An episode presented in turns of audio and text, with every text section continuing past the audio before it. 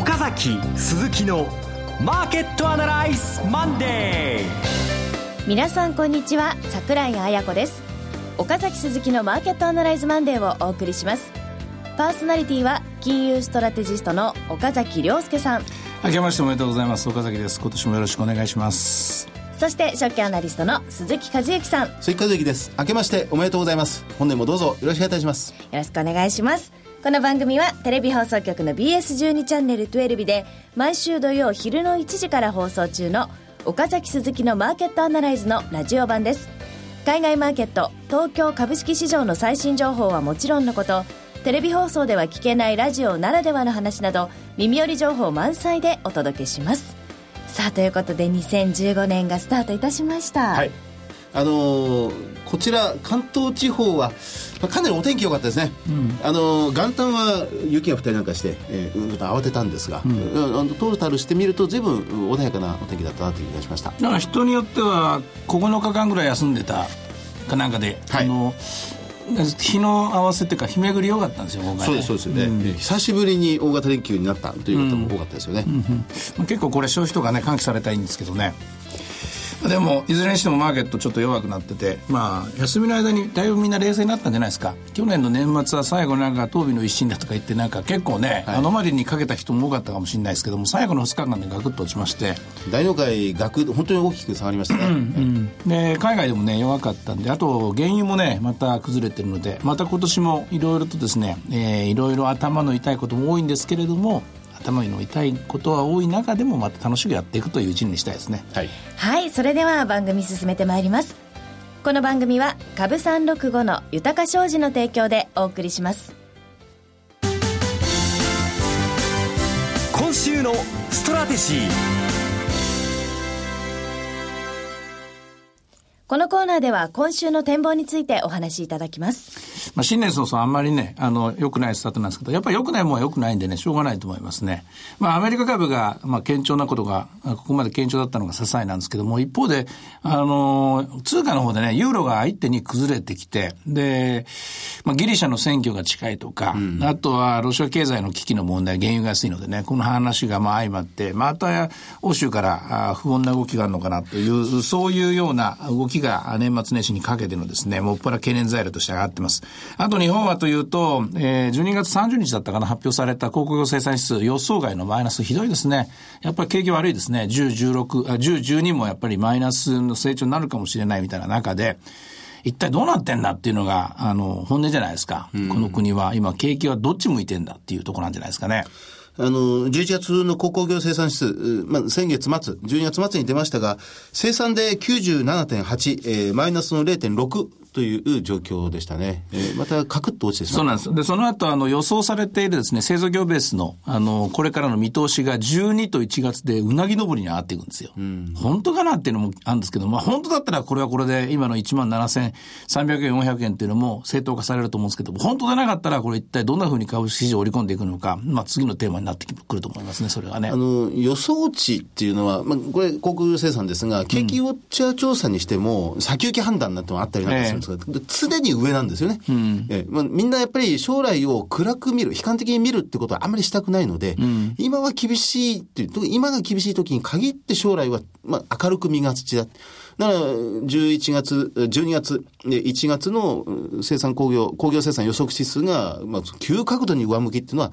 まあ、かえって今の悪さを、うんまあ、表しているのかなという気がしますけどね。まあ、もう一個ここにかぶせるのが、あの、受注系なんですよね。あの、生産と受注は、先に受注が入りますからね、機械受注を見て、この傾向がどれぐらいですね、精度の高いものかどうか判断していくということになるので、そういう意味では、えー、今月でいうと、もうあと、まあ、にしゅうかんが、ね、じゅうごにちに機械受注出ますからね、これぐらいまで時間かかると思いますね。あのそのうなぎ登りの予測指数を前提にすると日経平均 いちまんななせんさんびゃくえんがまあ正当化される。今の水準はそれうなぎ登りをイメージしてしての話だと思いますよ。ってことは、えー、うなぎ登りでないとすると、うん、随分下が妥当ねってことになってくるわけです。えー、っと今 ピーアール は直近でじゅうろくをちょっと切ったぐらいだと思うんですけれども、やっぱり今週のストラテジー的にはこれ戻り売りになっちゃいましたね。えー、っとじゅうにがつのにあの最後の週の一つ前か いちまんななせんはっぴゃくえんかそれぐらいまで戻りましたよね。でそこまでの戻りはちょっとないかもしれないんで、うん、まあ今日も売りから入ってますけれども、これまあまあ、日銀なんかが イーティーエフ を買ってくるところをそれにぶつけて売っていくっていうのが多分、まあ、私が現場で指揮を取る監督ならばですね、うん、そういう、えー、戦略を立てるところですね、これね。うんまあ、大体この、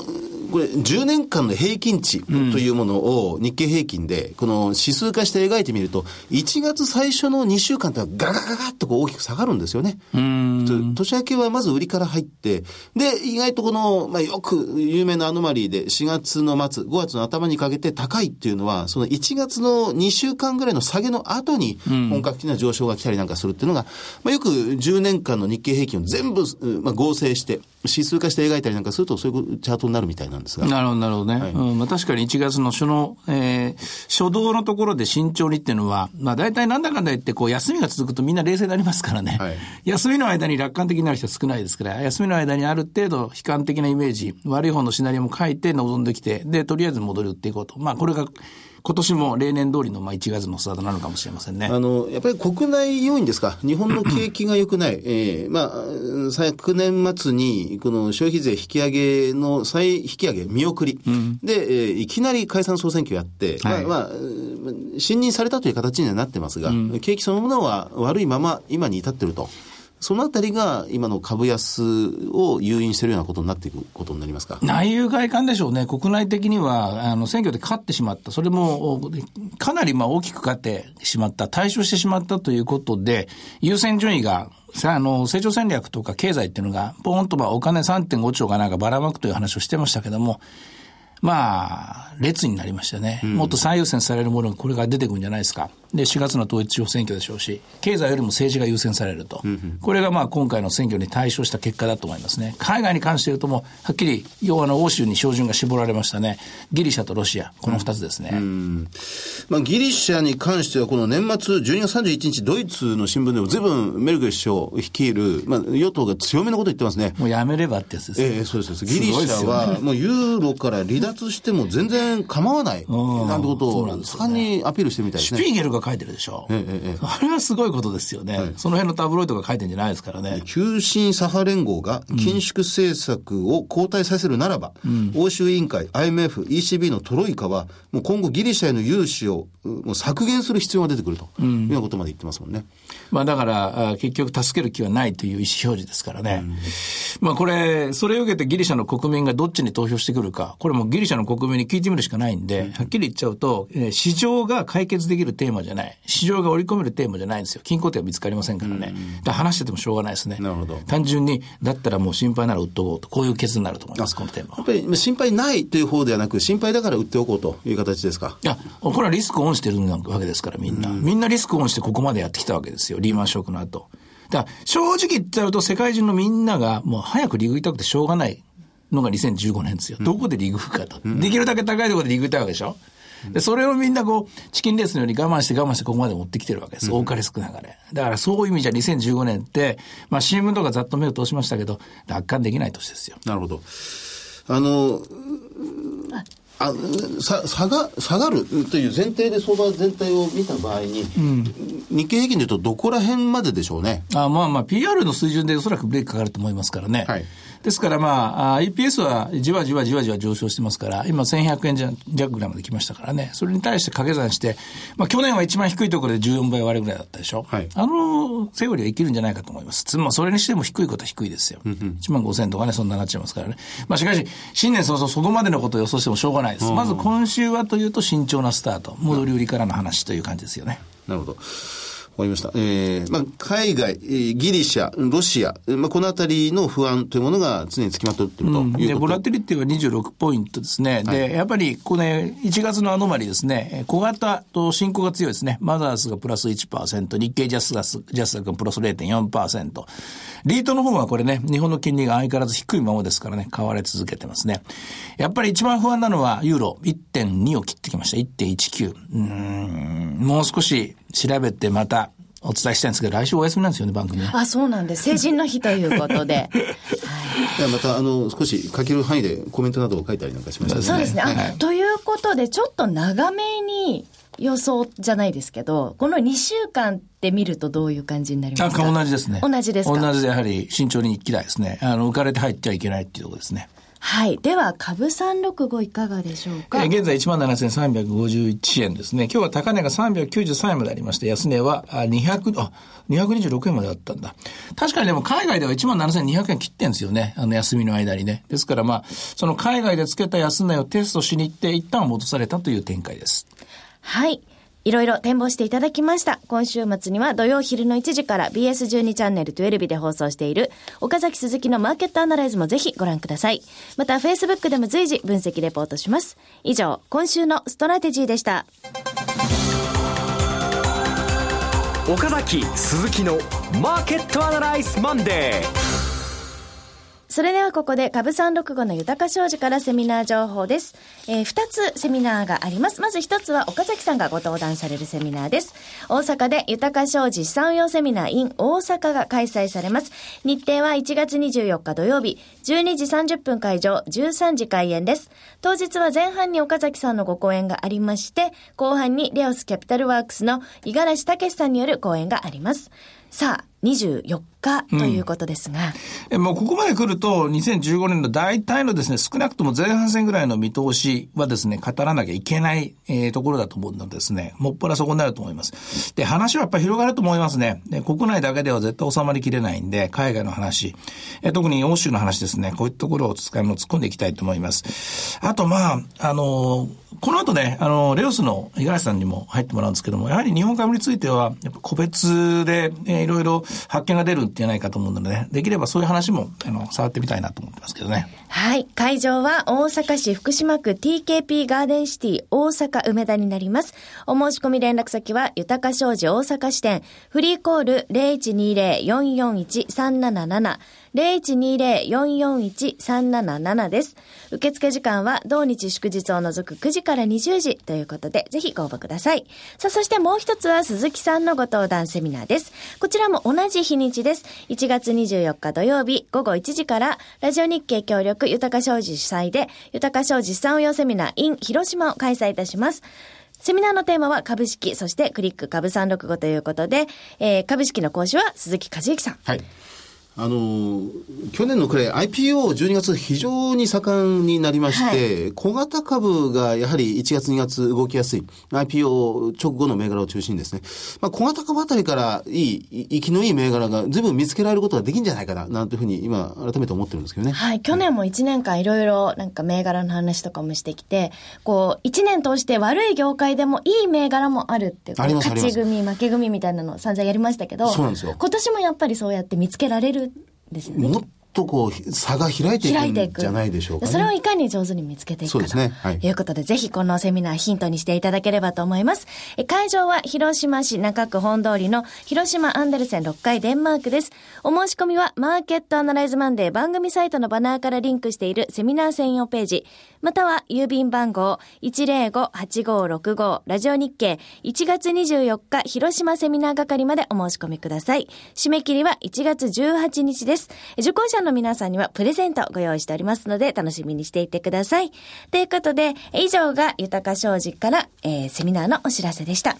え続いてはビーエスじゅうに チャンネルトゥエルブイで放送中の岡崎鈴木のマーケットアナライズからセミナー情報ふたつです。まずひとつめがにがつにじゅうはちにち土曜日、東京で無料の投資家セミナーリアルマーケットアナライズ にせんじゅうご in ジャパンを開催いたします。えー、この番組セミナーもですね、来年で、ち、違った、今年だ。もう今年さんねんめを迎えるということで、えー、これまで来ていただけなかった、ね、抽選でお断りしていた方などもたくさんいらっしゃいますので、はい、もう皆さんに来てもらおうということで、せんにんの会場をご用意いたしました。せんにんせんにんです、ね、せんにんの震えちゃいますよね、はい、本当に結構いい感じで集まってきているようでございます。ありがとうございます。ありがとうございます。まだまだ大丈夫ですので、ぜひご応募ください。会場は有楽町読売ホールです。登壇者は岡崎さん、鈴木さん、櫻井、そしてラジオ日経の鎌田さん、他スペシャルゲストも考えております。応募方法は ビーエスじゅうに チャンネルトゥエルブの岡崎鈴木のマーケットアナライズを検索いただきまして、番組ホームページからリアルマーケットアナライズ にせんじゅうご in ジャパンの応募フォームにご記入いただくか、電話番号 ゼロいちにゼロ きゅうごさん にごご ゼロいちにゼロ きゅうごさん にごご から通話料無料自動音声応答サービスにてにじゅうよじかんご応募を受けたまっております。締め切りはにせんじゅうごねんにがつふつか月曜日です。さあ、そしてもう一つセミナーのお知らせがあります。こちらは、えー、いちがつのさんじゅういちにち土曜日名古屋です。リアルマーケットアナライズ にせんじゅうご in 名古屋ということで、名古屋市東健ホール丸の内にて開催いたします。えーとですね、こちら応募方法が ビーエスじゅうに チャンネルじゅうにの岡崎鈴木のマーケットアナライズを検索いただきまして、番組ホームページからリアルマーケットアナライズ にせんじゅうご in 名古屋の応募フォームにご記入いただくか、こちら電話番号が in ジャパンとは違いますのでご注意ください。電話番号 ゼロイチニゼロ きゅうろくよん ろくなななな ゼロイチニゼロ きゅうろくよん ろくなななな から通話料無料自動音声応答サービスにてにじゅうよじかんご応募を受けたまっております。こちらの締め切りはえっと、いちがつのじゅうさんにち火曜日、あ、来週ですね。ということで、ぜひこの後ですね、すぐに応募していただければと思います。ということで、以上、セミナーのお知らせでした。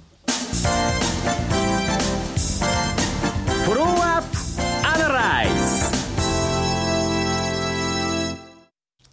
さあ、ということで、いつもは先週のマーケットアナライズを振り返るということなんですが、はい、えー、お休みということで。あの、では、ゆっくりとにせんじゅうごねん始まったばかりの、この新しい年と展望などを含めて、そうですね。いろいろまた伺いたいなと思いますが、あの、外に外遊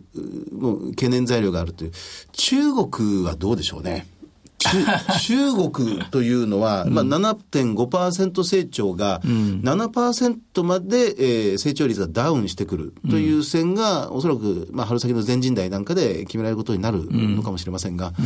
この ななパーセント 成長をもっともっと引き下げざるを得ないような状況になるなんてことはありませんかね。うーん、どうなんでしょうね。ただその中国って聞いたときに、何のための中国の話を知りたいのかって逆に問い、問い直したいんですよね。日本株にとっての中国なんです。中国株にとっての中国です。いやいやいや、世界、世界経済、え、まあ、原動力、中国が揺らぐとどうしてもなんかアメリカも揺らいでしまう、ヨーロッパも揺らいでしまう、日本も揺らいでしまうなんてことが起こりやすかったように思うんですよね、このいち、にねん、うん、まあ、それでもでも正確さは変えてますけどね、その議論っていつもね、みんな大騒ぎするんだけども、果たして中国のせいで世界景気、まあ、中国のおかげでリーマンショックの後ですね、あの持ち直したっていうのもあるんですけれども、ごじゅっちょうげん、なな、例えばはち、あの ななてんきゅう が ななてんご に落ちて、じゃあ世界経済がどれぐらいそれで悪影響を受けたかっていうと、これは大したことないと思うんですよね。なかったですね、うん、はい、結局のところだから中国関連で日本株とか、ね、中国の ピーエムアイ で日本株が動くっていうけども、それもせいぜい数時間の話だと思うんですよね。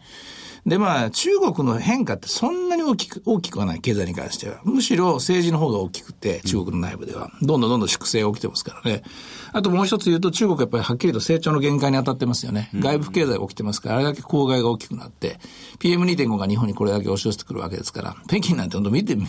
あの、ひどいありさまだったじゃないですか。あの問題と対面、対峙しなきゃいけない時代に入ってきましたからね。むしろ、私はずっと今頭の中で、今年にせんじゅうごねんのテーマは、なんかすっごい爆発的に伸びる企業日本から出ないのと、いい加減と、それが知りたいんですけどね。なるほど。本当になんか結局なんだかねって変わってないでしょ。ごねんじゅうねん日本の中でなんか衰退する連中だけ衰退してて、なかったなこの会社みたいなところで、あれはここ復活したなってすごいなっていうの出てこないですかね。そうですね。あんまり復活はことがない。まあ、大体いい水準のままこう来てたっていうところがありますよね。で、特にだからね、その、あの、大、大行どんでん返しみたいなものが見れないんですよね、日本経済ってね。うん、まあ、ソフトバンクはすごく大きくなったぐらいっていうのが、まあ、このじゅうねんの出来事ですけどもね。なんか奇跡の大逆転をどっか遂げるとかですね、あの全然知らなかったところが実はもう今自動車業界のトップになったとかですね、順位変わんないじゃないですか、全部何見ても。まあ、おそらくあのおそらく私が主に日本の経済というか、まあ、日本の企業というのはこのせんにんを雇用する新しい工場を一つボーンと作るというような形の経済成長のパターンはあまりこれから日本というのは頻繁に起きないような気がしますね。むしろじゅうにんぐらいを採用する地小さなサービス会社とか小さな代理店とか小さなこのインターネットの先端的な企業がひゃくしゃぐらいバーッとこう出てくるというようなイメージなんですけどね。面白くないですね、でもそれじゃね。でもそうするとせんにんをひとつが採用するよりはじゅうにんがひゃくしゃ採用されるような企業が、まあ、それが地方でポツラポツラこう出てきて、で地方経済がそれで少しずつこう活性化していくというようなところから、ゆっくりゆっくり、まあ、やっぱりどうしても成熟国家ですから、そのあたりからこう始めていくっていうのがあ日本の今のイメージなんかなんですけどね。でもそれがないとやっぱりにまんとかさんまんっていう日経平均株がないと思うんですよ。今じゅうにんの会社がいちまん人になっていく、じゅうまん人になっていくと。例えばアメリカにおいてマイクロソフトができたとか、アップルが復活したとか、あるいはアマゾンがここまで成功したとか、あれくらいのストーリー日本の中から出てこないのかなと、本当に出てこないのかと。そこを改めて問い直したいにせんじゅうごねんですね。いや、本当にそうなんですよね。にせんじゅうよねん、いちねんかんの年間株価上昇率を見ましても、上の方に来るのは、もう本当にあの、社歴よんじゅうねん、うん、ごじゅうねん、ひゃくねんっていう企業が上の方に来て、逆に年間値下がり率のワーストじゅうというのは、もう上場したばかりの アイピー、アイティー 企業とか、うん、そ, そういうのが去年は随分下がってしまったっていう、うん。で、やっぱり、ね、あの、会社っていうのは儲けることも大事ですけども、人を雇うっていうのも大事な仕事じゃないですか、結局ね。で、まあじゅうにんで小粒の企業がいっぱいいっぱい出てくる。それはそれで立派なことだと思いますよ。しかしそれは本当の意味での社会貢献って言いますかね、社会のために役になってないと思うんですよね。で、やっぱりこれ、まあ、あの、儲かる儲かる売り、売り上げが立つ。で、売り上げが立って企業が大きくなっていく。そして人を雇っていくっていう、ここはダイナミズムだと思うんですよね。で、そういうことを果たして日本企業ができるか。もうそれこそ、もう膠着、あの、既得権益で固まってですね、もう、あの、低高が強い経済連とかがこう、もう全部ひっくり返るみたいなんですね。そういうことがにせんじゅうごねん何か出てこないかなっていうのを期待してるんですけどね。うん、あの、でも、少しずつ変わってるなと思うのは、あの、エムアンドエー が非常に増えました。日本企業が海外の会社をバカッとこう買収するという企業は、特に内需系企業で、まあ、サントリー食品インターナショナルのようにですね、うん、海外を買収する、まあ、三菱重工が買収に手を出すというような、失敗しましたよね、アルムストルなんかも、うんうん、あの、そういう動きがまず一つ、はっきり出てきて、あの、重工長大企業はです。うん、それから、あの、経営者に外国人とか、あるいはボードに、社外取引者に外国人を相当取り入れる。あるいは生え抜きの社長ばかりをこう、ありがたがるんではなくて、外から取り入れる。新浪社長がローソンからサントリーに移るという、うん、まあサントリーばっかりになってしまうんですけどね。まあそういう動きも一方では出てきている。まあ大は大なりに、まあ、まあ必死で変わろうかなというところが見えてきているような気がするんですけどね。うん、まあそこのところで、えー、何にフォーカスされるかまだはっきりしないんですけども、とりあえずまあここに、さんねん、あの水素ステーション燃料電池っていうのがですね、あの、大きなまあ一つの、あの、光をフォーカスで我々も追っかけてるんですけども、あそこにまあ期待したいのがこのポイントと、あの年末年始にですね、アメリカのヤンキー・バーモントっていうところである原発が、ついにあの廃炉になった話知ってます？あ、そうなんですか。うん、なったんですよ。で、結論は何かというと、原発も結局儲からなくなりゃ捨てられるって単純な議論なんですけど、うんうん、単純なメカニズムなんだけども、今頭ごなしに力ずくで原発やめろやめろって言ってますけども、それよりもシェルの方が安いとか、それよりも原油の方が安いってなると、これガラッと変わるじゃないですか。うんうん、で、今、原油がどんどんどんどん下がってきてるんですけども、この結果何が生まれてくるのかっていうのをもう一回洗い直したいですよね。もう一回これ世の中本当にひょっとしてにじゅうドル原油とかですね、なったらどう変わるのかなとかね、議論してもいいかなと思うんですよね。恩恵を受ける国は日本も含めて受けますが、うん、やっぱり産油国、資源国厳しくなりますね。まあでも、もう今まで稼いだ金あるでしょう。それ使って生きてくればいいんじゃないですかね。うん、はい、ということで今週の金曜日はアメリカの雇用統計がありますね。はい、そして来週月曜日成人の日は番組お休みですのでブログアップします。チェックしてください。ということで岡崎鈴木のマーケットアナライズマンデー、そろそろお別れの時間です。ここまでのお話は岡崎亮介と鈴木和之と、そして櫻井彩子でお送りしました。それでは今日はこのあたりで失礼いたします。さよなら。さよなら。この番組は株さんろくごの豊か商事の提供でお送りしました。